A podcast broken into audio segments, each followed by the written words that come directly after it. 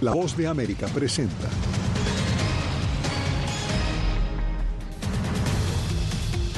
Miles de civiles huyen desde el norte hacia el sur de Gaza para evitar los fuertes combates entre Israel y Hamas. El derecho al aborto gana en las elecciones estatales de este martes en Estados Unidos. Cinco aspirantes a la Casa Blanca participan en Miami en el tercer debate del Partido Republicano. Y se mantiene la posibilidad de una huelga hotelera en Las Vegas pese al acuerdo alcanzado con una de las principales compañías de esa industria.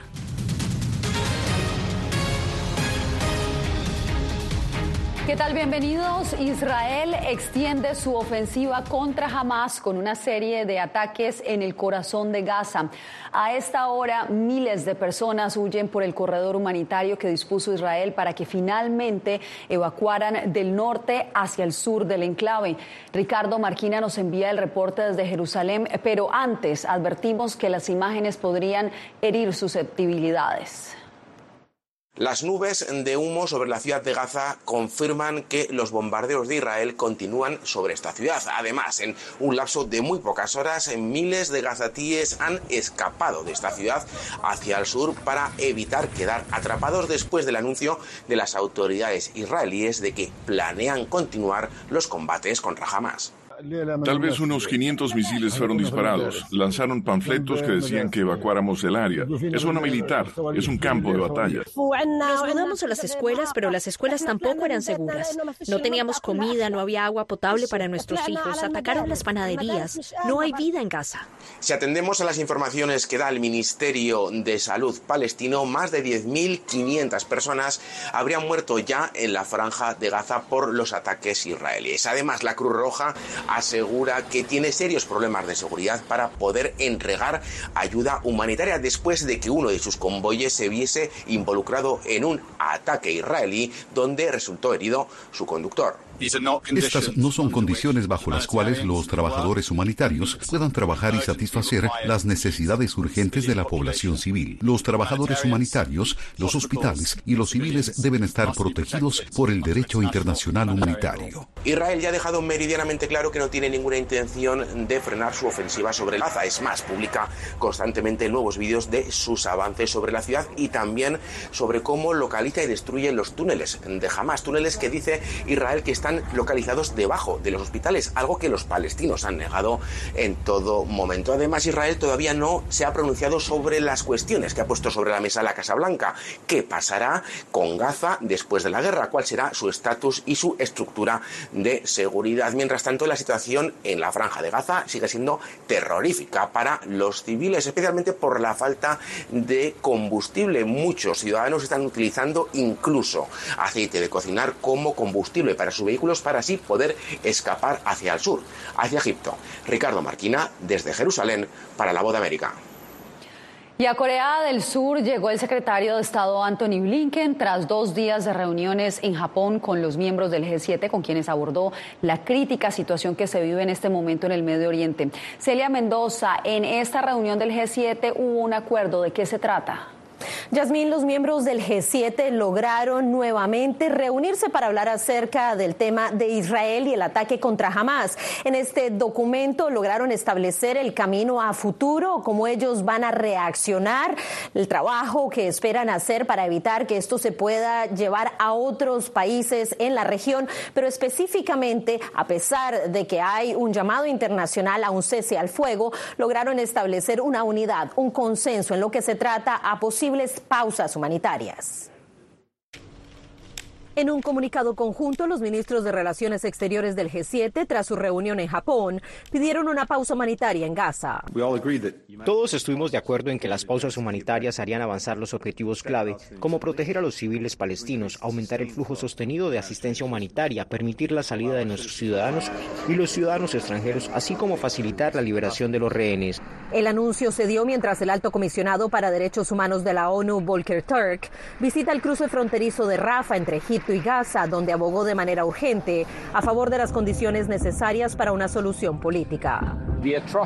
Las atrocidades perpetradas por los grupos armados palestinos el 7 de octubre fueron atroces, fueron crímenes de guerra, tal como mantener aún a los rehenes. El castigo colectivo de civiles palestinos por parte de Israel es también un crimen de guerra, al igual que la evacuación forzosa ilegal de civiles. Denuncias que se registran en medio del compromiso del G7 para evitar la expansión del conflicto y servir en un proceso de transición. Hemos acordado que trabajaremos hacia una solución sostenible a largo plazo en Gaza y que una solución de dos estados es el único camino hacia una paz justa y duradera en la región. Donde, según Blinken, la gobernanza post-conflicto en Gaza debe seguir algunos principios básicos.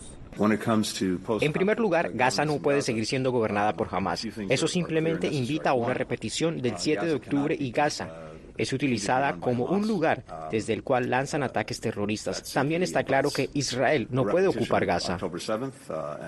Mientras tanto, en las últimas horas, el ministro de Relaciones Exteriores de Israel aseguró que ellos estaban dispuestos a que en ese proceso de transición se establezca una fuerza de varios países que podría incluir a los Estados Unidos, la Unión Europea y otros países musulmanes, pero al mismo tiempo aceptaron la posibilidad que ya había sido propuesta por el secretario de Estado Blinken durante su visita a Ramallah en Cisjordania, donde le pedía a la autoridad palestina estar involucrada en el proceso de transición. Celia, te agradezco por el reporte y ahora pasamos a información de aquí, de Estados Unidos, porque el derecho al aborto fue el gran ganador en los comicios estatales y locales de este martes.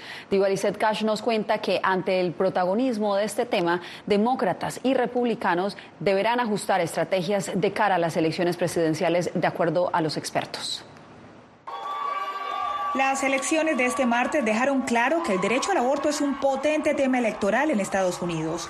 Los votantes en Ohio, un estado controlado por el Partido Republicano, aprobaron una enmienda constitucional que garantiza el derecho al aborto y otras formas de salud reproductiva. Las habitantes de Ohio pueden estar tranquilas sabiendo que nunca más se nos negará atención médica oportuna. Desde la Casa Blanca, la vocera del gobierno demócrata del presidente Joe Biden recalcó que Ohio es ahora el séptimo estado que rechaza las prohibiciones extremas al aborto. Y desde Kentucky hasta Virginia y Pensilvania, los votantes de esos estados también rechazaron rotundamente las prohibiciones del aborto que ponían en peligro la salud y la vida de las mujeres. En Kentucky, el gobernador demócrata Andy Beshear derrotó a su rival republicano cercano al expresidente Donald Trump, mientras que en Virginia el electorado cercenó la posibilidad de que el gobernador republicano Glenn Youngkin imponga restricciones al aborto luego de las votaciones que dejaron al Senado estatal en manos demócratas. El vocero del Comité Nacional Republicano dice que será necesario ajustar la estrategia para convencer a más votantes. Es, eh, obviamente parte de cómo se lleva ese mensaje. Si hemos tenido esos resultados que no son propiamente satisfactorios para quienes creemos en el derecho a la vida, pues tendremos que buscar la manera de cambiar un poco la estrategia para llevar el mensaje de una manera mucho más eh, eh, contundente y mucho más efectiva. Por su parte, desde una perspectiva más liberal, los resultados de estas elecciones reflejan la respuesta del electorado sobre la incomodidad por las prohibiciones a sus derechos fundamentales. varias cosas que se conectan con el extremismo de los candidatos que están saliendo en el Partido Republicano. Entonces, estamos viendo que no es solo el derecho al aborto, sino también el derecho para votar. Diva Cash, Voz de América, Washington. La Cámara de Representantes votó a favor de censurar, a la única legisladora estadounidense de ancestros palestinos. La representante demócrata Rashida Taib fue castigada con una votación bipartidista 234 contra 188 que la señala de tener una retórica antisemita antes antisemita tras el ataque de Hamas a Israel el 7 de octubre. Taib defendió su postura diciendo que sus palabras han sido distorsionadas. La Cámara Baja también sopesa censurar al republicano Brian Mast por su retórica para algunos peligrosa y deshumanizante sobre los pobladores de Gaza. Pasamos ahora a Nueva York, donde hoy rindió testimonio Ivanka Trump, la hija mayor del expresidente Donald Trump, como parte del juicio civil por fraude contra el consorcio del exmandatario. Ángela González se encuentra en el Tribunal Estatal en Manhattan. Ángela, ¿cómo transcurrió esta audiencia? Yasmín, pues Ivanka Trump hizo su arribo como con una hora de anticipación y al comienzo pues se mostraba con respuestas muy amables y que parecía estaba cooperando, pero poco a poco se fue mostrando evasiva y pues se desligó de las transacciones bancarias de su padre. Fue una jornada en realidad calmada a comparación con la que sucedió el lunes cuando fue Donald Trump el que declaró en este tribunal. Ivanka Trump subió al estrado en el caso civil en contra de Donald Trump. Fue la última de los 25 testigos de la Fiscalía en rendir declaración y fue cuestionada sobre los estados financieros de su padre para solicitar préstamos a instituciones bancarias en relación con el apartamento en Manhattan, el campo de golf en Doral, Florida, y la reforma para un hotel en Washington, D.C., entre otros. La hija del expresidente se mostró amable, pero luego se distanció de saber algo sobre discrepancias en los números y dijo no recordar en varias de sus respuestas. Pero la fiscal general asegura que está ligada a la organización Trump y que ayudó a conseguir financiación. Ivanka Trump. Ivanka Trump consiguió y negoció préstamos para obtener condiciones favorables basándose en declaraciones fraudulentas de situación financiera y hoy intentará distanciarse de la empresa. Pero desafortunadamente los hechos revelarán que en realidad ella estuvo muy involucrada. Descubrimos el plan y ella se benefició personalmente.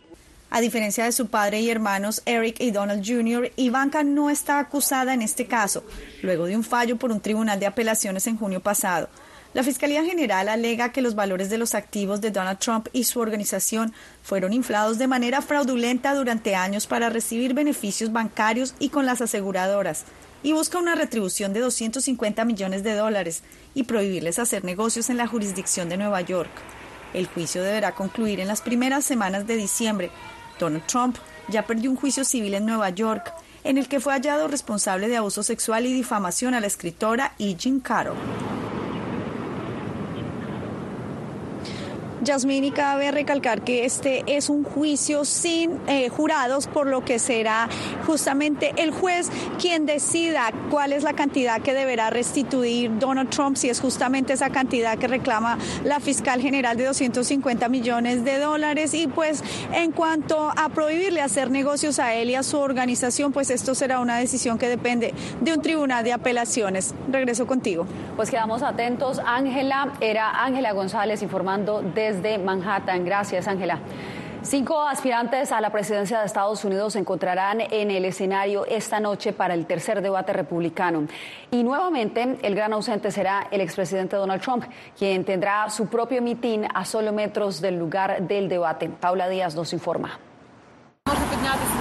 Con menos participantes que en ediciones anteriores, se llevará a cabo esta noche en Miami, Florida, el tercer debate republicano. Los precandidatos que cumplieron con los requisitos del partido son los gobernadores Chris Christie de Nueva Jersey y Ron DeSantis de Florida, la ex embajadora Nikki Haley, el empresario Biber Ramaswamy y el senador Tim Scott. Se espera que aborden temas como el derecho al aborto, que dominó la jornada electoral de este martes, las guerras en el Medio Oriente y Ucrania y la inmigración. Creemos que este país necesita recibir inmigrantes. Lo que sí creemos es que debemos recibirlos de manera responsable y ordenada y no abriendo la frontera como esta administración ha decidido hacer para que entre una cantidad prácticamente inmanejable, incontrolable de personas. Representantes del Comité Nacional Demócrata y de la campaña para la reelección del presidente Joe Biden se encuentran en el sur de la Florida y se reunieron con miembros de la comunidad hispana con la meta de asegurar una presencia fuerte en el área. Asimismo, afirman estar preparados para las críticas que surgirán durante el debate. Y mostrar a la agenda que esa agenda que se propone y esa agenda que se ha instalado aquí en la Florida bajo el candidato y gobernador de la Florida, Don DeSantis, es lo que quieren expandir hacia el país. Y justo eso lo queremos mostrarle, que eso es lo que no queremos para Estados Unidos. Esa agenda extremista, maga. Mientras los cinco candidatos debatirán sobre sus propuestas y los problemas del país, el expresidente Donald Trump, que lidera las encuestas de su partido para ganar la nominación, llevará a cabo un mitin de campaña en Hialeah, a escasa distancia del lugar del debate, una ciudad donde el 95% de la población es hispana. Paula Díaz, Voz de América, Washington. Nicaragua y Rusia fortalecen relaciones en defensa, aseguran que responderán a supuestas amenazas. Quédese, esto y más lo tenemos al volver. Soy Gonzalo Abarca, presentador de La Voz de América. Cada semana, desde nuestro programa Foro, programa de análisis y debate, vamos más allá de la noticia, con los temas de interés que ocurren en Estados Unidos e impactan en toda la región. Desde La Voz de América, tengo el privilegio de moderar debates y confrontar ideas diferentes. Así nuestra audiencia se puede formar su libre opinión y tomar sus decisiones bien informadas, porque en La Voz de América, la prensa libre importa. El crimen organizado asesinaba a los chicos y luego cremaba los cuerpos. Periodismo, la prensa libre importa, una coproducción de La Voz de América y Latina. Sí que es complicado hablar acá de libertad de expresión. Disponible en vozdeamerica.com. Soy Diva Cash, periodista y presentadora de La Voz de América. Ir más allá de la noticia, escuchar las voces de las minorías y de las comunidades más vulnerables para informar sobre sus necesidades y logros es mi pasión.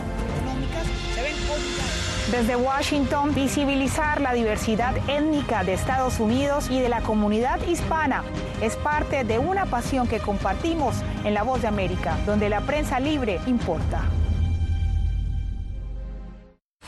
que empiecen a callar a periodistas, que empiecen a callar medios. Periodismo, la prensa libre importa. Una producción especial de La Voz de América. Porque al final lo que está en juego no solo medios de comunicación, sino la democracia de un país. Disponible en vozdeamerica.com.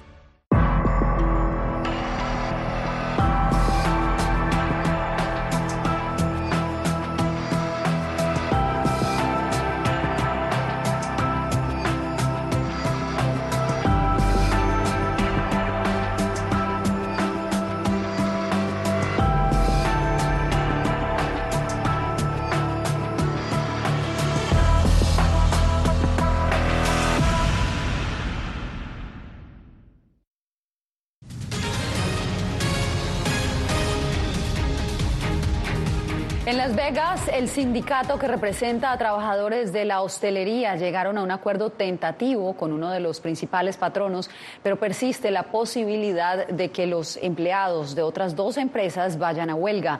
Adriana Arevalo nos informa. Casi una docena de hoteles de Las Vegas llevan siete meses negociando nuevas condiciones laborales con el sindicato que agrupa a sus 35 mil empleados. Tras el pacto logrado con Caesars Entertainment, aún quedan pendientes las negociaciones con Wind Resorts y MGM. De no lograr un acuerdo, el sindicato se declarará en huelga a partir de este viernes. Hemos estado negociando y ese es nuestro compromiso, seguir presionando con todas nuestras fuerzas para lograr que estas empresas crucen la línea de meta. La meta incluye nuevos contratos por cinco años, incrementos salariales directamente proporcionales a los índices de inflación y la restricción en el uso de robots y sistemas que pueden reemplazar a los empleados que hoy desempeñan ciertas labores en hoteles y casinos, entre otras cosas. De no lograrse esos acuerdos, las consecuencias podrían ser devastadoras para la economía de Nevada la pérdida por cada día que Las Vegas no produce sería aproximadamente 217 millones de dólares por día. Para los turistas los efectos serían drásticos también. Reservaciones canceladas, establecimientos cerrados por falta de personal y servicios a media marcha en las pocas propiedades abiertas. Estamos dispuestos totalmente a irnos a huelga este 10 a las 5 de la mañana y tenemos la ayuda y el apoyo de nuestras familias para estar en huelga. A menos de 48 horas de la hora límite establecida para el inicio de la huelga, las negociaciones siguen a esta hora con las empresas MGM y Wind Resorts. Adriana Arevalo, Voz de América, Las Vegas. Las Fuerzas Armadas de Rusia y Nicaragua fortalecerán sus lazos de cooperación alegando supuestas amenazas. Moscú advierte que junto a sus aliados se opondrán a los chantajes de otras naciones contra Nicaragua. El reporte lo tiene Donaldo Hernández. El ministro de Defensa de Rusia, Sergei Shoigu, acusa a Estados Unidos y a los países de la Unión Europea de ejercer presiones sobre Nicaragua por supuestamente no responder a sus intereses geopolíticos. Rechazamos el dictado y la presión política que se está extendiendo en el mundo como consecuencia del paso dado por los estados occidentales, encabezados por Estados Unidos. El funcionario ruso sentó su postura en un encuentro que sostuvo en Moscú con el jefe del ejército de Nicaragua, Julio César Vilés. En la reunión se comprometió a denunciar las supuestas coacciones que enfrenta Nicaragua. Por su parte, el ejército de Nicaragua informó en un comunicado los objetivos del acercamiento al Ministerio de Defensa de Rusia. El general del ejército Julio César Áviles Castillo enfatizó la firme voluntad y el compromiso permanente del ejército de Nicaragua de sostener el fortalecimiento de los mecanismos de cooperación para contener los alcances y efectos de las amenazas y riesgos comunes, para coadyuvar a la búsqueda de las mejores condiciones de seguridad global. Sin embargo, el acercamiento de las Fuerzas Armadas nicaragüenses ha despertado críticas de varios analistas. Ortega está en el bando de los rusos acompañado con información de inteligencia rusa, información de inteligencia que les puede permitir eh, desde Nicaragua crear una plataforma que le cause problemas regionales y en algunos casos políticos a lo interno de Estados Unidos. Estados Unidos no se ha referido a la visita del jefe del ejército de Nicaragua a Rusia, Donaldo Hernández, Voz de América. Al volver, aumenta la tensión entre Venezuela y Guyana. El gobierno de Maduro prepara un referendo sobre el territorio Esequibo.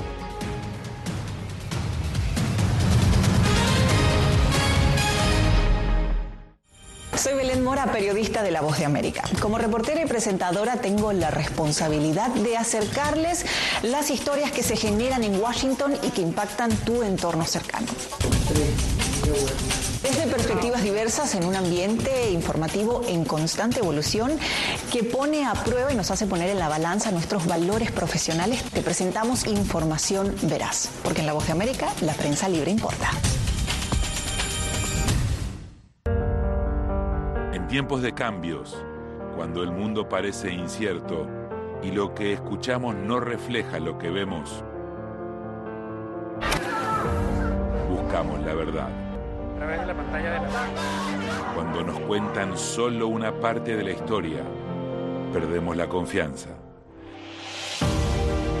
En momentos de crisis, nuestros sueños, esperanzas y deseos de un mejor mañana dependen de una prensa libre.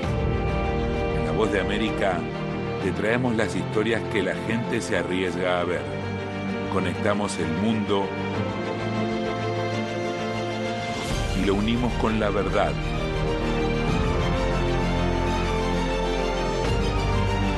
En La Voz de América te presentamos el panorama completo.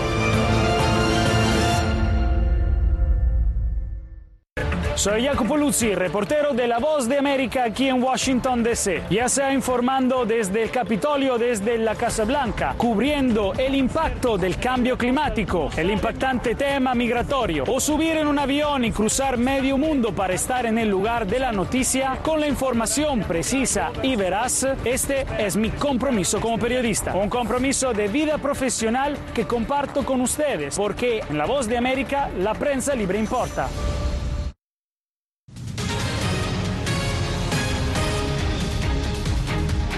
La Asamblea Nacional de Venezuela sopesa más de 30 preguntas para un referendo consultivo sobre el Esequibo, un territorio reclamado hace más de un siglo por Caracas y en cuyas aguas Guyana planea una licitación petrolera. Álvaro Elgarra nos amplía. La propuesta de referendo surgió en medio de una tensión por las licitaciones petroleras hechas por Guyana en áreas marítimas pendientes de delimitación. Venezuela reclama soberanía sobre el Esequibo, un territorio de 160.000 kilómetros cuadrados rico en recursos naturales y minerales. Pero Guyana también lo reclama tras un laudo arbitral de 1899 en París. Aquí en este referéndum no estamos pensando en chavistas, antichavistas, independientes, ni ni. Estamos pensando en venezolanos y venezolanas que amamos nuestra tierra. Tras el anuncio sobre las cinco preguntas que tendrá la consulta, el internacionalista José Paiva expresó que el gobierno utilizará ese mecanismo para aprobar el sistema de votación y a su militancia, cuando falta un año aproximadamente para las elecciones presidenciales. Un tema que se ventila a, esas instancias, las negociaciones eh, de ese tipo generalmente son diplomáticas, son secretas. Esto es populismo evidentemente y está dirigido a aceitar la, la maquinaria electoral del populismo. El abogado constitucionalista Juan Manuel Rafali espera que el referendo sea parte de una estrategia acordada con los abogados que representan a Caracas en el litigio internacional. Yo como veo es que están tratando de motivar a la gente para que vayan y para demostrar este, capacidad de movilización y para despertar un sentimiento de nacionalismo. El gobierno guyanés alertó que los planes de Venezuela de realizar ese referéndum puede afectar la seguridad del Estado de Guyana y por extensión a la región del Caribe. Álvaro Algarra, América, Caracas. Al volver, se negaron a dejar atrás a los integrantes más pequeños de su familia y hoy nos cuentan su historia desde Chicago.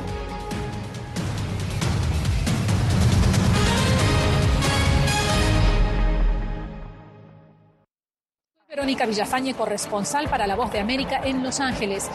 La Voz de América me ha dado el espacio para contar las historias de personas excepcionales y continuar informando sobre las noticias más importantes y relevantes para nuestra audiencia, presentando los hechos de forma imparcial y con fuentes confiables, principios fundamentales del periodismo. Por eso valoro trabajar con La Voz de América, donde la prensa libre importa. Actualidad. Que la inteligencia artificial va a estar presente en nuestro día a día. Intentan sacarse de encima a trabajadores.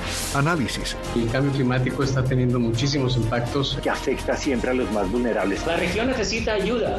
Debate. Proteger a las escuelas con armamentos. Es una total eh, ridícula, es algo inverosímil. Con la información más allá de los titulares. Todas las semanas por La Voz de América. Desde Washington le saluda Gonzalo Abarca. Soy Claudia Saldaña, corresponsal de La Voz de América en El Salvador. Ejercer el periodismo es un desafío que crece constantemente frente a la complejidad del escenario político de mi país. Presentar todas las voces, todos los ángulos y el contexto nos permite ofrecer a ustedes, nuestras audiencias, un panorama más completo de nuestra realidad. La imparcialidad está en el ADN de la BOA y me siento orgullosa de ser parte de este gran equipo de profesionales que demostramos cada día por qué la prensa libre importa poder ser la voz de la denuncia de tantas personas que sienten fuertemente vulnerados sus derechos. Una de, de las patas que sostiene la democracia debe ser la libertad de prensa. Periodismo, la prensa libre importa, una coproducción de La Voz de América con nuestras afiliadas en la región. ¿Cómo garantizar que las voces lleguen a quien tienen que llegar? Impunidad, indolencia de la justicia son nuestros principales enemigos. Disponible en vozdeamerica.com.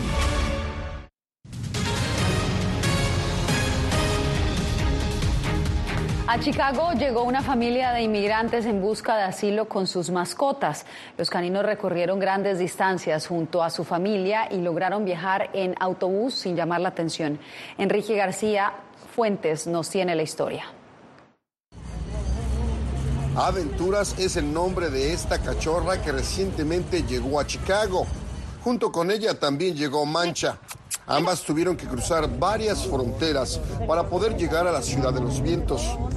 Y lo hicieron con la ayuda de sus amos, una familia venezolana que no quiso abandonar a sus mascotas porque sus hijos lloraban por los caninos. Ella todo el mundo me decía que se iba a morir, que no iban a pasar ninguna de las dos. Su travesía duró varios meses. En esos viajes uno pasa humillaciones, uno a veces se acuesta sin comer. Antes de emigrar a Estados Unidos, la familia ya vivía en Perú. En ese entonces ya tenía la mancha. Aventuras se unió a la familia en Panamá al cruzar la selva del Darién. Y para poder pasarla de allá hasta aquí, hasta Chicago, hacían pasar por bebés. La enrollamos en la sábana y... Al viajar en autobús, entrenaron a las perras para no hacer ruido. Ni ladraba hasta que, no se hasta que uno no se bajaba del bus, no hacía pupú ni orinaba. La familia me dice que Aventuras nació en Panamá y tiene tres meses de nacida. Por su parte, Mancha, Mancha nació en donde, en Perú. Mancha nació en Perú y tiene nueve meses. Nació en Perú y tiene nueve meses de edad. Al llegar a la frontera sur de Estados Unidos, específicamente el área de Ciudad Juárez, El Paso, la mamá adoptiva de Mancha pensó que serían separadas para siempre de sus perritas y explica qué le dijeron agentes fronterizos al momento de solicitar asilo en Estados Unidos. No se pasan perros porque no había refugio para ellos y si la pasaban, ellos nos dijeron, decídense la perra ustedes. Se separaron, pero a pesar de todo, encontraron la forma de reunificarse. Están aquí en Chicago, gracias a Dios. Enrique García Fuentes, Voz de América, Chicago. Lo sabíamos, pero hoy ya es una realidad. Los pandas gigantes se despidieron de la capital estadounidense. Mei Shong, Qian Qian y Xiao Qijin salieron este miércoles del Zoológico Nacional de Washington, D.C. para regresar a China. Hasta ayer, multitudes se reunieron en el que fue su hogar durante años para tener la oportunidad de despedirse de los atractivos principales de este zoológico, que además les celebró una fiesta de despedida.